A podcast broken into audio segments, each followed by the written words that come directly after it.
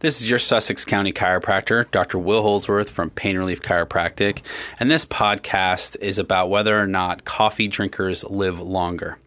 There has been a great debate over the years about the pros and cons of drinking coffee. The confusion is justified as one study will report on the negative effects, while the next will highlight its beneficial attributes.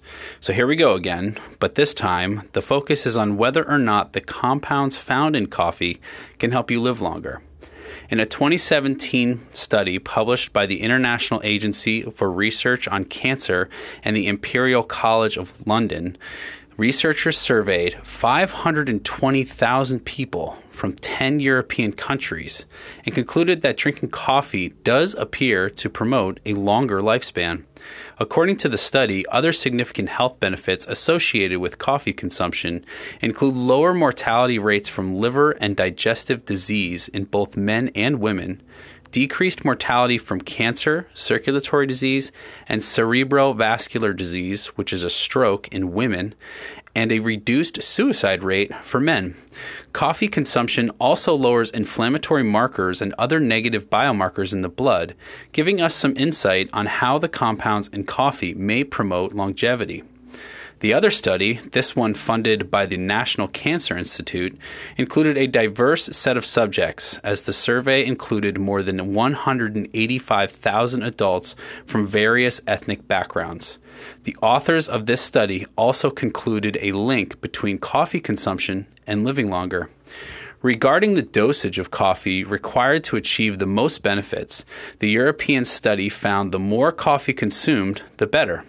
They observed that participants who consumed three cups a day had better protection against all cause death than those consuming less, which especially compared with the non coffee drinkers. Also, because the research surveyed people from many different parts of Europe, it didn't appear to matter what brand of coffee the participants consumed, how it was prepared, or the serving style. The United States based study echoed many of the same findings as it reported that individuals consuming two to four cups a day had an 18% lower risk of early death in comparison with the non coffee drinkers, regardless of ethnicity, coffee type, or preparation style. Not to burst your bubble about the health benefits of coffee, but moderation is still recommended regarding your daily indulgence. Nutritionists also warn that adding heavy cream and sugar may nullify many of the health benefits of black coffee, plus add unnecessary calories to your diet. Look for further research to focus on determining which compounds found in coffee provide the most benefit and if they can be consumed as a supplement for people who are non coffee drinkers. So, thanks for listening to this podcast. I'm your Sussex County chiropractor, Dr. Will Holdsworth from Pain Relief Chiropractic.